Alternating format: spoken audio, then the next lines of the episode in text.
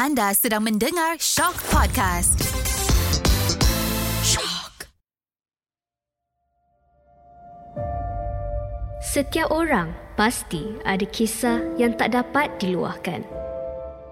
Kisah suka dan duka. Kisah geram dan dendam. Kenapa dibiarkan terbuku di hati? Suarakan hati anda di podcast Suara Hati hanya di Shock. Hai, terima kasih kerana mendengar podcast Suara Hati di SYOK Shock.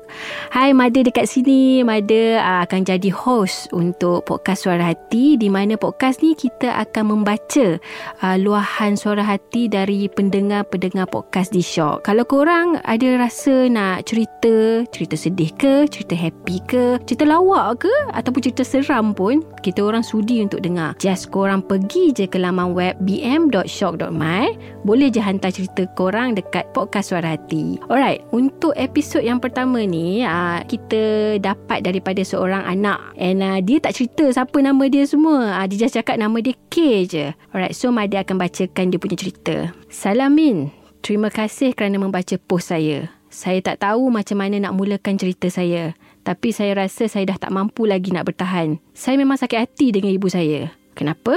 Sebab saya rasa ibu saya terlalu lebihkan kakak saya. Sampai saya rasa betul ke saya ni anak kandung? Aduh, dah lama saya pendam. Tapi saya pun ada perasaan. Ya, kalau diikutkan kakak memang dari zaman sekolah lagi. Semualah orang sayang dan suka. Sampai satu time tu saya rasa macam kakak saya ni ada pakai bomoh ke? Sebab di mata saya kakak saya ni biasa je. Tapi kalau di mata orang lain, terutama sekali ibu saya, dialah paling baik, paling best, semualah betul. Tak pernah ada salah. Tapi beberapa bulan lepas saya rasa ini yang paling ultimate sekali. Saya sebenarnya bersusah payah kumpul duit kerja freelance. Niat saya untuk membeli kereta sendiri. Tiba-tiba ibu saya cakap dia nak guna duit sikit. Katanya nak pakai untuk beli barang modal kedai. Sekali saya baru dapat tahu rupanya duit yang saya penat-penat cari itu ibu saya buat untuk tolong kerja kahwin kakak saya yang nak kenduri ujung tahun ni. Ya Allah, time tu rasa bengang sangat. Saya mengamuk. Tapi kakak saya memang tak tahu pasal ni. Dia kemudian suruh ibu saya pulangkan balik semua duit-duit tu. Tapi yelah, semua barang pun dah beli. And yang paling sakit hati sekali, ibu saya siap panggil saya ke dekut. Berkira dengan kakak sendiri. Saya bukan berkira. Saya rasa macam cukup-cukup lah. Cukuplah layan saya macam saya ni tak ada hati dan perasaan. Serius, saya sedih sangat. Kecewa dengan sikap ibu saya. Okey, sedihlah juga eh kalau macam ni sebab yalah kadang-kadang pergaduhan adik-beradik ni ibu bapa selalunya terlepas pandang. Ha, macam mother sendiri, mother memang ada tiga orang anak. Kadang-kadang the way mother treat each of everyone tu pun macam dengan A mungkin keras sikit ha, dengan B kena lembut sikit sebab itu karakter dia orang kan. Tapi kita tak tahu kan apa perasaan anak-anak kita kan. So perhatianlah kepada ibu bapa dekat luar sana mungkin tanpa sedar kita ni terpilih kasih ha, kan. Kita tak tahu macam mana susah anak-anak ni nak cakap rasa marah dia dekat kita out of respect lah. Kadang-kadang kalau dia terus cakap kata, ah, Mami, saya tak suka lah cara Mami macam ni, macam ni. Ah, mungkin susah, betul tak? Mungkin rasa macam dia orang tak boleh nak sampaikan benda tu sebab dia takut tak respect kan. Tapi sebenarnya kita as parent memang kena pandai. Ah, percaturan dia sekarang dekat sini. Parent kena tahu and pandai untuk differentiate anak-anak kita ni macam mana. So that perhubungan adik-beradik ni dia tak renggang lah sebab cara kita treat uh, anak-anak kita. Sebab kalau diikutkan balik kan memang kalau orang dulu-dulu lah. Oh, kalau abang, kakak wajib mengalah dengan adik. Tapi ni terbalik.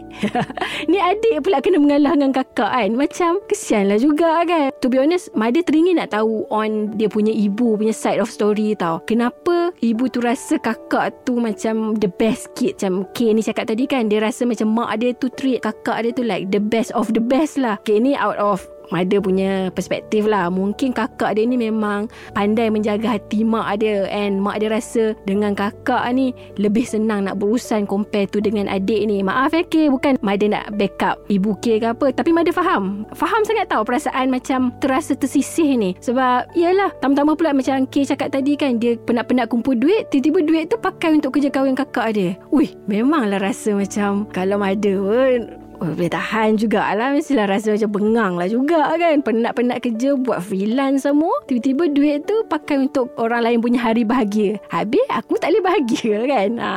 so yes. Mada faham perasaan tu? Tapi macam mana apa pun sekali yang you nak marah ni adalah mak you and and orang yang besarkan you. So cuba cari kekuatan untuk berdepan dengan you punya mother and uh, cakaplah elok-elok rasanya mungkin ibu awak ni macam terbabas sikit dari dia punya landasan tu kan? Mungkin kalau you cakap elok-elok instead of being explosive ataupun being rebellious cuba slow talk. Ah, kalau you slow talk mungkin ibu you akan dengar suara hati you. Kita tak tahu tapi apa-apa pun ada. Doakan semoga K uh, diberi kekuatan and terus tabah dalam mengharungi hidup hari-hari mendatang. And try your best lah try your best untuk ceritakan apa yang terbuku dalam hati you elok-elok dengan you punya ibu. Sebab macam mana pun emak tu akan sayangkan anak dia. Mungkin ada sedikit lah here and there yang you punya mother tak nampak kan. Tapi tak apa, harap bersabarlah. Okay? Apa pun terima kasih kerana sudi kongsikan cerita ni dengan kita orang dekat podcast Suara Hati. Kepada yang lain, ah kalau korang ada apa-apa lagi cerita yang korang nak share, korang boleh kongsi cerita korang di laman web pm.shock.my. Submit cerita korang kat sana, nanti kita orang akan bacakan. And jangan lupa